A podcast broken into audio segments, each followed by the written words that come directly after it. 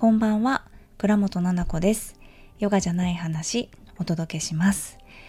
この番組は、たくさんある役割の中のじゃない自分が暮らしの中で見つけた新しい気づきをゆるくお話ししていく番組です。生きやすくなるヒントや新しい自分に優しく出会うきっかけになれば嬉しいです。こんばんは。なんか今日声がなんか高いかな私。え低い？なんかいつもとちょっと声が違うんだけど。今はゴールデンウィークです今日は。皆さんどんなゴールデンウィーク過ごしてますか？私は仕事をしてたらもう夕方ですね。朝から。朝からずっといろんなことをまとめたりとかしていたらこんな時間です。でもね今日はそれが私の予定だったんですよ。パパがお仕事でラッキーって感じゴールデンウィークが明日からねちょっと,、えーと、旅行に行くのでそうそれまでにやっぱり旅行でね23日空けるってなるとしわ寄せが来るみたいなすぐ考え方しちゃうんですよね。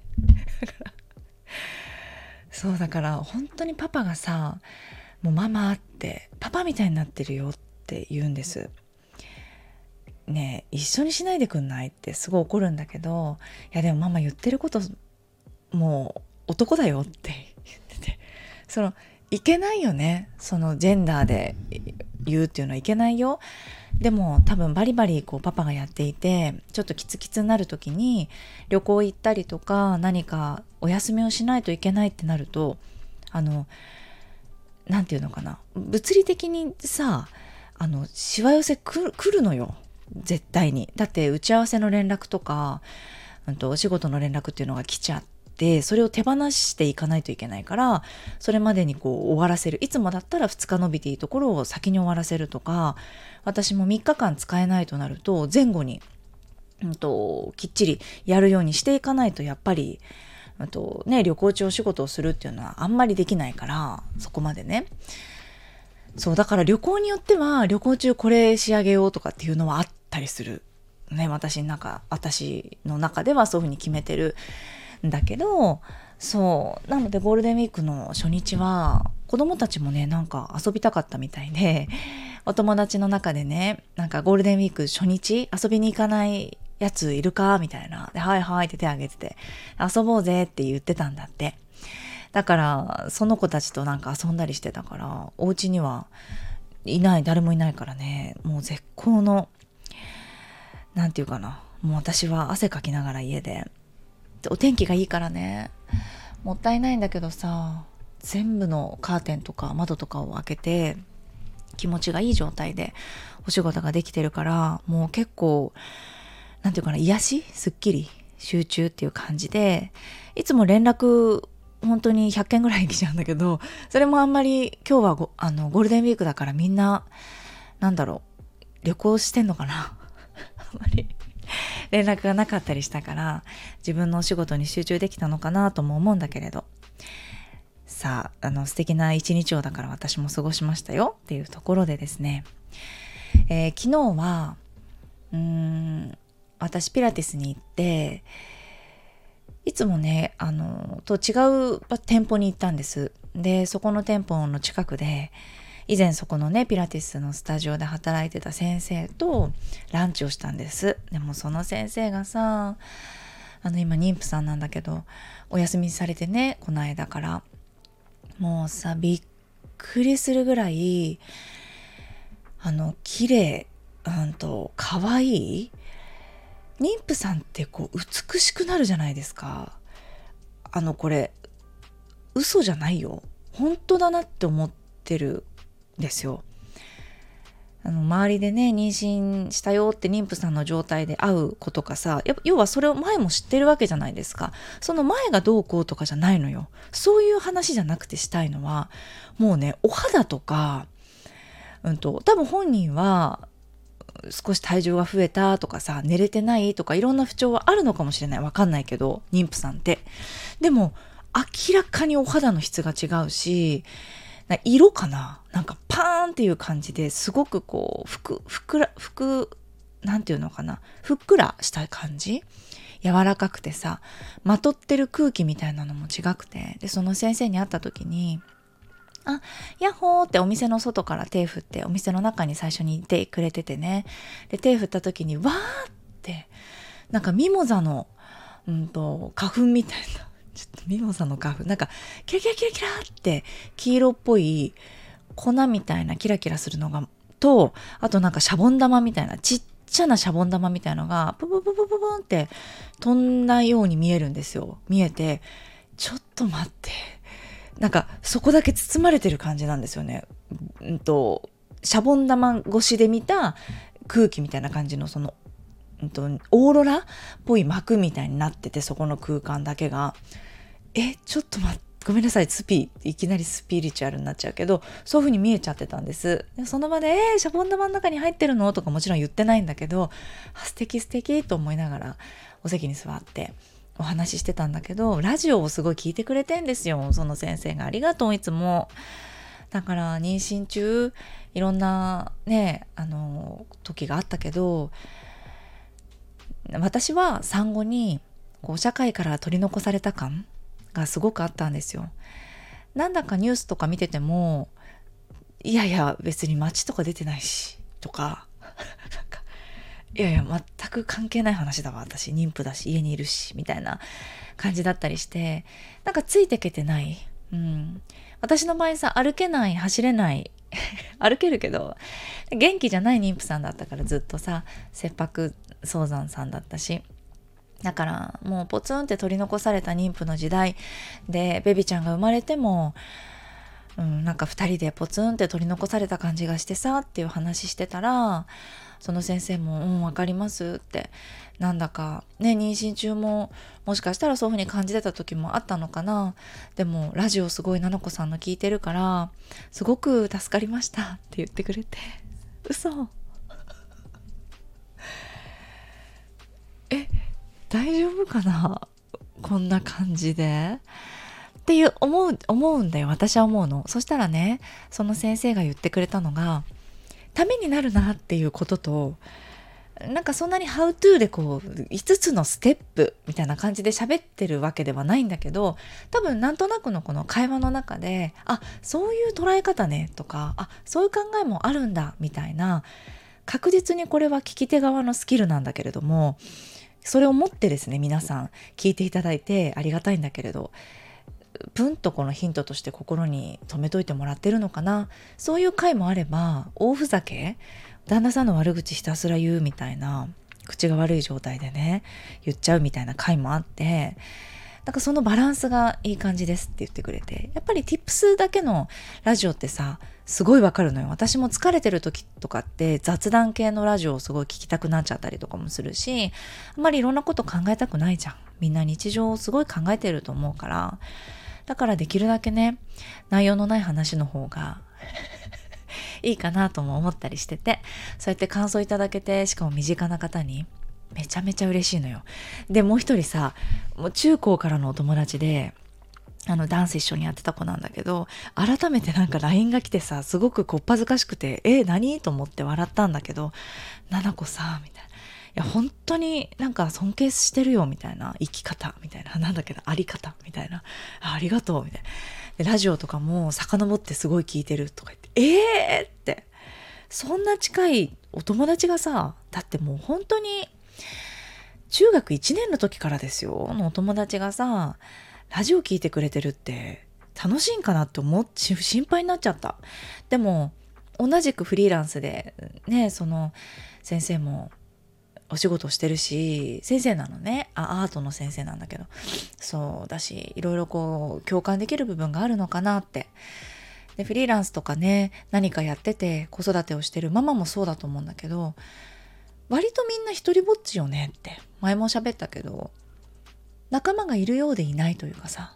いるんだよコミュニティとかに入ったりそれこそ私もオンラインサロンやっていて仲間なんだけどさ、うんと、同じなんていうかな業界だったりするじゃんっていう。でさ本当に本当に分かち合える切磋琢磨していける仲間なんだけどこれが難しいのがさライバルでもありっていうところじゃない？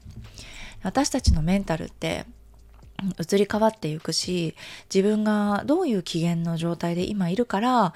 仲間をさもしかしたら純粋な仲間として思えない時だったりもあったりするのよ。いいのよあっても。なんかそれであ性格悪いかなとか思わなくていいよっていうふうに思うけどどう？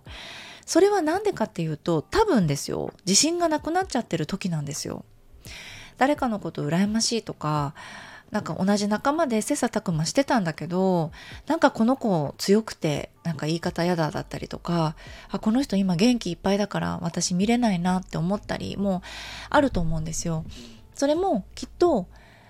うんと、自分の問題なのよ。そうあなたの問題だと思うよ。でも、うんとそれは悪いことじゃないっていうことをなんか心に留めといてもらいたいなってすごく思うよ。そんなに完璧じゃないもん私たちのメンタルって。うん、で一つだけ言えるのは自信がなくなっちゃってる時なんだよね。自分自身そして自分が何か提供してるものこの2つに分けられるんだけど多分自信ってどっちにも自信がなくなっちゃう時って本当になんかなよなよとくよくよと引きずり下ろしちゃおうとかって思ったりとかしてしまうかもしれない。でもねどっちにも自信があったらきっとそういう感覚にはならないのよね。そうでも自信がなくなっちゃうということは悪いことじゃないから、うん、そこにフォーカスして考えればいいのよ。自分はできない人間だってね思ったりしないで今は自信がなくなっちゃってるのは何でかなって自分自身の話なのか自分の何かね、レッスンだったりわかんない、講座だったり、なんだろうね、何かやってるものがあったら、それに自信がないのかっていう、こう自分のことを見てあげると、割とクリアになっていくのかなとも思うけどね。そうなのよ。うん、っていう話が、にな、ちょっと途中で飛んでしまったけれども、一人ぼっちになってしまってなくても、なんか一人ぼっちだなって感じることってあるんですよね。だからそんな時にこうしてねお顔が見えないラジオなんだけどランチさせてもらった先生とか昔からのお友達とかそのお顔の見える人が聞いてくれてるって思うとなんかすごい嬉しくてさありがとねって思ううん嬉しいはいということでレターを読みますうんはいななこさん、こんにちは。みきです。いつも素敵な発信でうっとりです。お家の工事の音でのお子さんの発言のことがとても心に残ったので、思わずレターを送らせていただきました。子供がする可愛い発言。大人からしたら可愛いからクスッと笑いながら言ってしまうことあります。私も両方、各大人の立場も子供の立場もわかります。可愛いと思って笑う気持ちの親と笑われたと思って悲しむ子供の気持ち。それ親ってかっこ私の親や親戚だけ？可愛いからいいじゃないって言うんです言うんですよね。可愛いと思ってるんだから何をしてもいいと思っているようで。でも子供の頃とても傷ついたんですよね。一生懸命考えたことを笑われたという事実だけが恥のように残ってますだから我が子には、ななこさんがされたように、そういう考えか、なるほど、素敵と言ってあげたいです。お子さんとのコミュニケーションで、これはと意識していることがあれば教えてください。来月のセルフラブキッズ9期、とっても楽しみです。よろしくお願いします。あー、ミキさん、そう、セルフラブキッズの9期生、実は私こっそりですね、募集をしていて、5月やるんですよ。ね、え、知らなかったみたいな人がいて、もう5月受けたいかもしれないっていう人がいたらご連絡ください。一応もう締め切ってはいます。人数ね、こっそり募集してんだけど、本当にありがたいことにね、あの、わーっと申し込みがいただいたので、セルフラブキッズ私がね、伝える新しい教科書でっていうのは、今2回目かな。8期生からやってたので9期生。で、6月ね、認定講師の、あの、新しいカリキュラムで、ちょっとスペシャルにやっていこうと思うので、そうそうその前にね9期生の方たち私から直接話を聞いていただけるってことでめちゃめちゃ嬉しいです。もちろん他の先生のセルフラブキッズはねまだまだ募集してますのでぜひそちらにあの素敵な先生しかいないので見てみてください。ありがとうレター。嬉しいです。そうなんだよ。大人からしたら可愛いからってなるんだけど可愛いからってなんか何をしてもいいと思っているようですごいわかるわ。可愛いからってさ、うん、そういうことじゃないよね。うん、わかる。なんか全然話違うけどさ、可愛いからってお尻触りたいんだよ、私、子供の。生でね。でもさ、もうできないの。4年生と6年生。でもさ、まだ触りたいわけ。ちょっと一回この話していいごめん。えだからそれもうもうダメなんだよ。そのそのもうあのお尻とかはお母さんであれね触っちゃいけないのよもう。水着で隠れるところっていうのは自分が洗う。でうちも本当にちっちゃい時から自分たちで洗って体は洗いましょうっていうのを言ってるしお風呂もね今は入らないようにして子供が入ってっていう時は入ったりするけどうんですけどそういうね一応私の中では考えがあってやってるから結構我慢してるもん。お願いだからお尻触らしてって思う時はあるけどその母性のやっぱだから生きどころが全部お餅になっちゃってるから本当に良かったなと思うお餅がうちの家族になってくれて。もう王子様っていう風に呼んでてね家で私は。あのすごい勢いで可愛がってますからお餅のこと。うん自由に可愛がれますからお餅はね。でも子供は可愛いからってしちゃいけないことってあるわけ。ごめんね、ちょっとお尻に例えちゃったけど。でもなんか失敗しちゃったりとかさ、した時にすごい笑われたよね。親戚中にみたいな。いやー、わかる。なんか、すごいんだよ。えっ、ー、と、オンラインサロン私やっててね、スタディコースっていうお勉強のコースフリーランスの先生とかねお仕事自分でしたいっていう方が入ってんだけどそこでね読書クラブって私が読んだ本をピックアップしたいとこだけポストイットと線引いてあってそこ読んで自分のこう考察だったりあの考えっていうのを喋っていくっていうやつがあるのねメニューが。でそれ2冊1ヶ月選ぶんだけどその中の一つでトラウマの研究されている女性の本でそこでねトラウマの勉強をご自身がしてる時に過去のトラウマ的な状況っていうのを一つね思い浮かべとかないといけないっていうその両方直す方法の中でね一つ題材として思い出しましょうっていうところで犬が怖くて小さい頃に犬に追いかけ回されたから犬が怖いなそれにしようかなって感じでチョイスしたんだって。でそのストレス療法っていうのをやっていったら実はバッて頭に出てきたのがえ周りの人の大人の顔だったんだって。お母さんのお友達？近所のおばさんの顔笑ってる顔だったんだって。それがトラウマになってたの。助けてくれないっていうことだったんだよね。怖かったのに助けてくれない。でも微笑ましくて笑ってたんだよお母さんと近所の人は。でもその顔が怖くてそれがトラウマになってた。犬が怖いよりももっとだからこう犬が怖いに結びついてたんだろうね。トラウマの研究ですよ。だからすごいなって思う。ちょっと大きな話になってしまったけれども子供の頃すごく傷ついたことあるよね。私もなんか恥ずかしかったなっていう思いある。スカートを後ろ前反対にしててお友達のお母さんにすっごい笑われたりとかお友達のお家に行ったら。えそんなに笑い面白いことなんだと思って多分お顔真っ赤っかでこういう風に直したと思うんだよね。なんかスカートのチャックのところが真ん中に来ちゃってて、多分チャックも開いちゃってたのかもしれない。あ、ななちゃんさっきおトイレ行ったからかななんて言ってすごい笑われて、多分4歳とか5歳ぐらいの時だったかな。何を喋ったかも覚えてないぐらいなんで、多分すごいちっちゃい時だったと思います。恥ずかしかった。笑われたっていうことがね。うん。でも、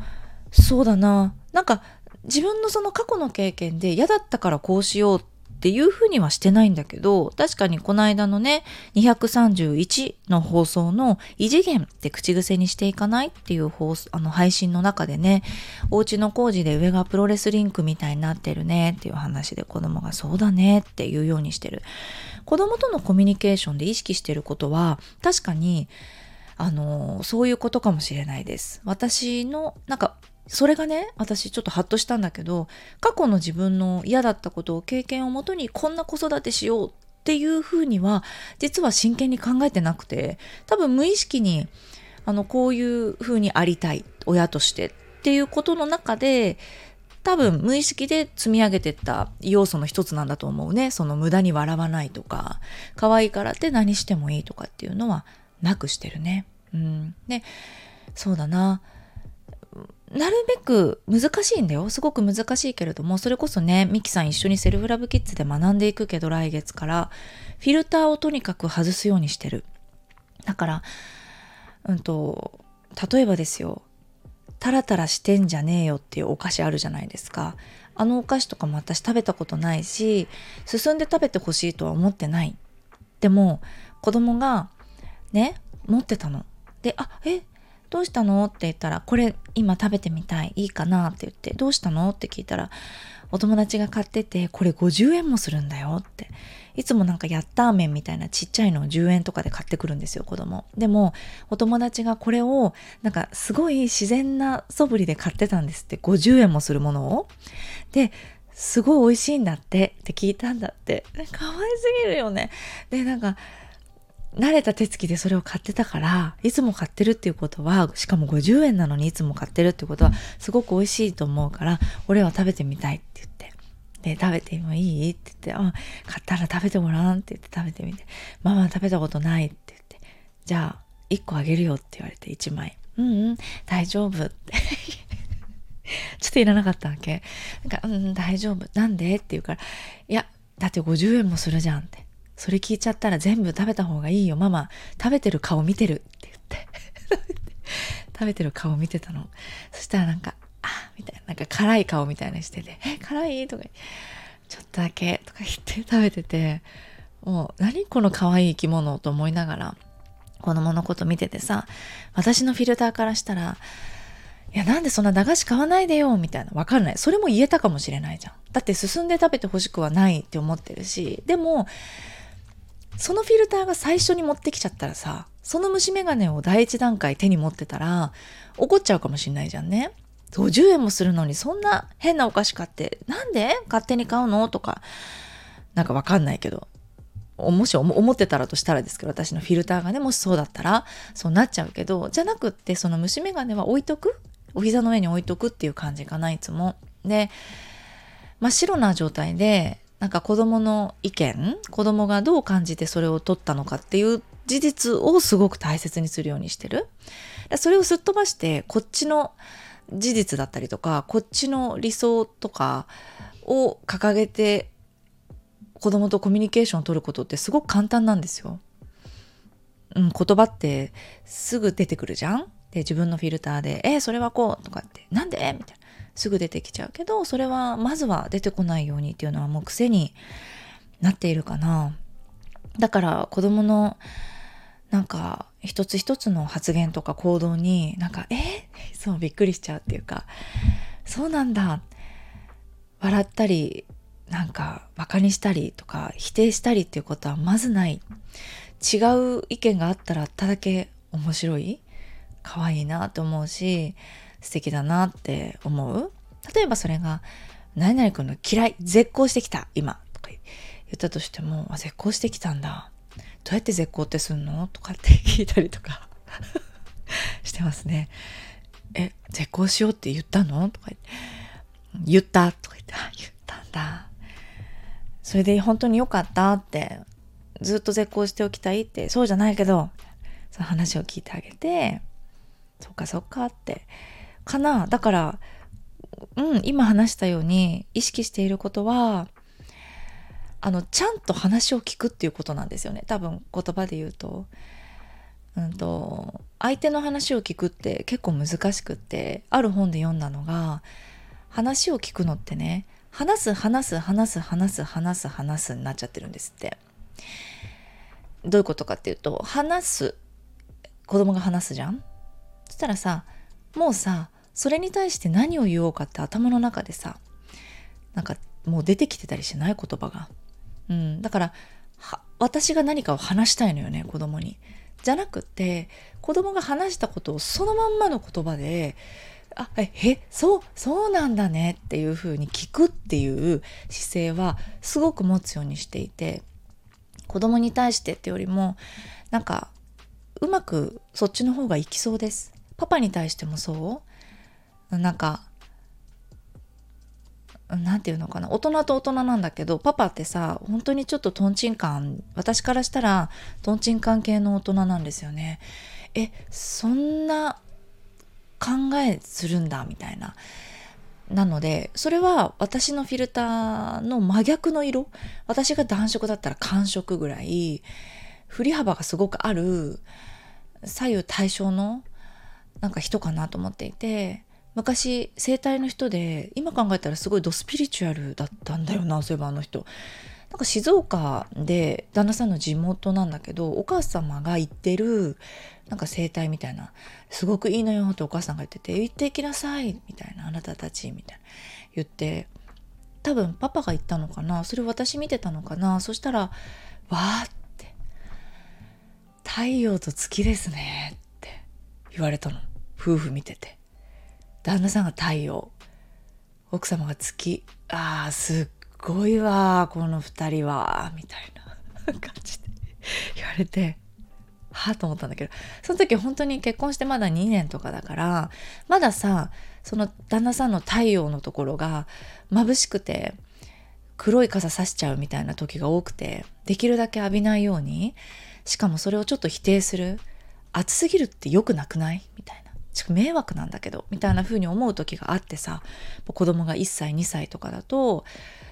とすごく現実的な主義に今よりもなっててこなさないといけないとかさ私がしっかりしないとっていうのが多かったの。やっぱ子供ちっちゃいとなんか命を守る本能みたいなのもたくさん出てきちゃって私の中で。